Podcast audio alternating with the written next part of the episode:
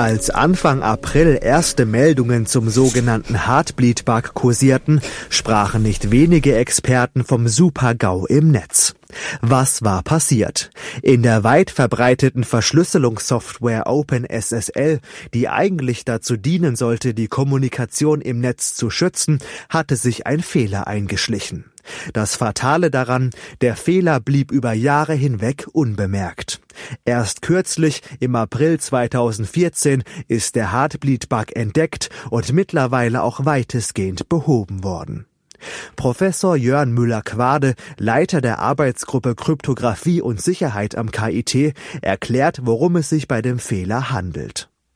Das Heartbeat-Protokoll dient dazu, festzustellen, ob der Server, mit dem man verbunden ist, überhaupt noch in Betrieb ist.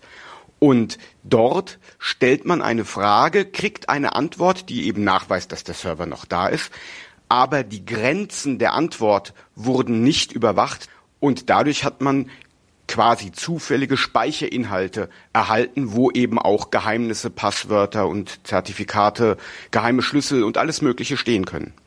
Die verheerende Tatsache, dass der Bug über 2 Jahre lang sein Unwesen trieb, löste bei IT-Experten wie Internetnutzern Entsetzen und Ratlosigkeit zugleich aus. Was immer Datendiebe in den 2 Jahren geklaut haben, liegt nun unwiderruflich in ihren Händen. Eine Vorstellung, vor der es vielen Usern graut.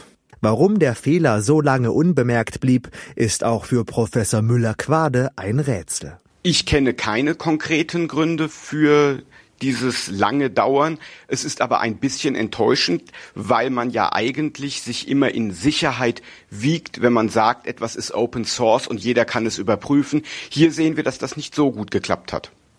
Die Bezeichnung Open Source trifft auf jene Softwareprogramme zu, deren Quellcodes offen liegen und so von jedem eingesehen bzw. verändert werden können.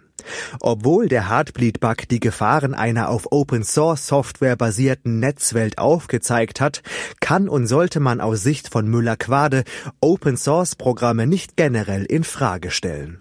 Es hat 2 Jahre gedauert, bis man diesen Fehler gefunden hat, aber man hat ihn gefunden. Ich kann mir vorstellen, dass bei Closed-Source-Programmen viele Fehler immer noch unentdeckt sind, die genauso ausgenutzt werden können. Das heißt, obwohl wir da ein bisschen enttäuscht sind, möchte ich es nicht als Argument gegen Open Source sehen. Nachdem Heartbleed publik wurde, haben Medien wie Experten vehement dazu aufgerufen, sämtliche Passwörter im Netz unverzüglich zu ändern. Dahinter verbirgt sich weder Aktionismus noch Panik, sondern ein gut gemeinter Ratschlag. Auch der Kryptographie-Experte des KIT, Professor Jörn Müller-Quade, empfiehlt eindringlich, Passwörter zu ändern. Wenn Sie Ihre Passwörter nicht ändern, riskieren Sie Ihre eigene Sicherheit. Das müssten Sie selber beurteilen, wie wichtig Ihnen die ist. Ich rate Ihnen, die Passwörter zu ändern. Und ich glaube, hier am KIT haben auch schon sehr viele Leute ihr Passwort geändert. Angesichts der NSA-Affäre hat es im Zusammenhang mit Heartbleed nicht lange gedauert, bis erste Vorwürfe und Verschwörungstheorien die Runde machten. Die NSA habe beispielsweise von dem Fehler gewusst, doch bewusst nichts dagegen unternommen, um Daten noch leichter auszuspähen. Eine weitere Theorie geht gar einen Schritt weiter und behauptet, die NSA habe den Fehler selbst eingebaut. Professor Müller-Quade kommentiert die verschiedenen Verschwörungstheorien. Die Verschwörungstheorie ist natürlich naheliegend und ich glaube auch, dass die NSA viele Leute beschäftigt, die genau nach solchen Fehlern suchen. Dieser wäre vielleicht auch relativ leicht zu finden gewesen, vielleicht kannte die NSA ihn. Die darüber hinausgehende Verschwörungstheorie, dass die NSA sogar selber dafür gesorgt hat, dass dieser Fehler ins Programm kommt, halte ich dagegen für nicht so plausibel.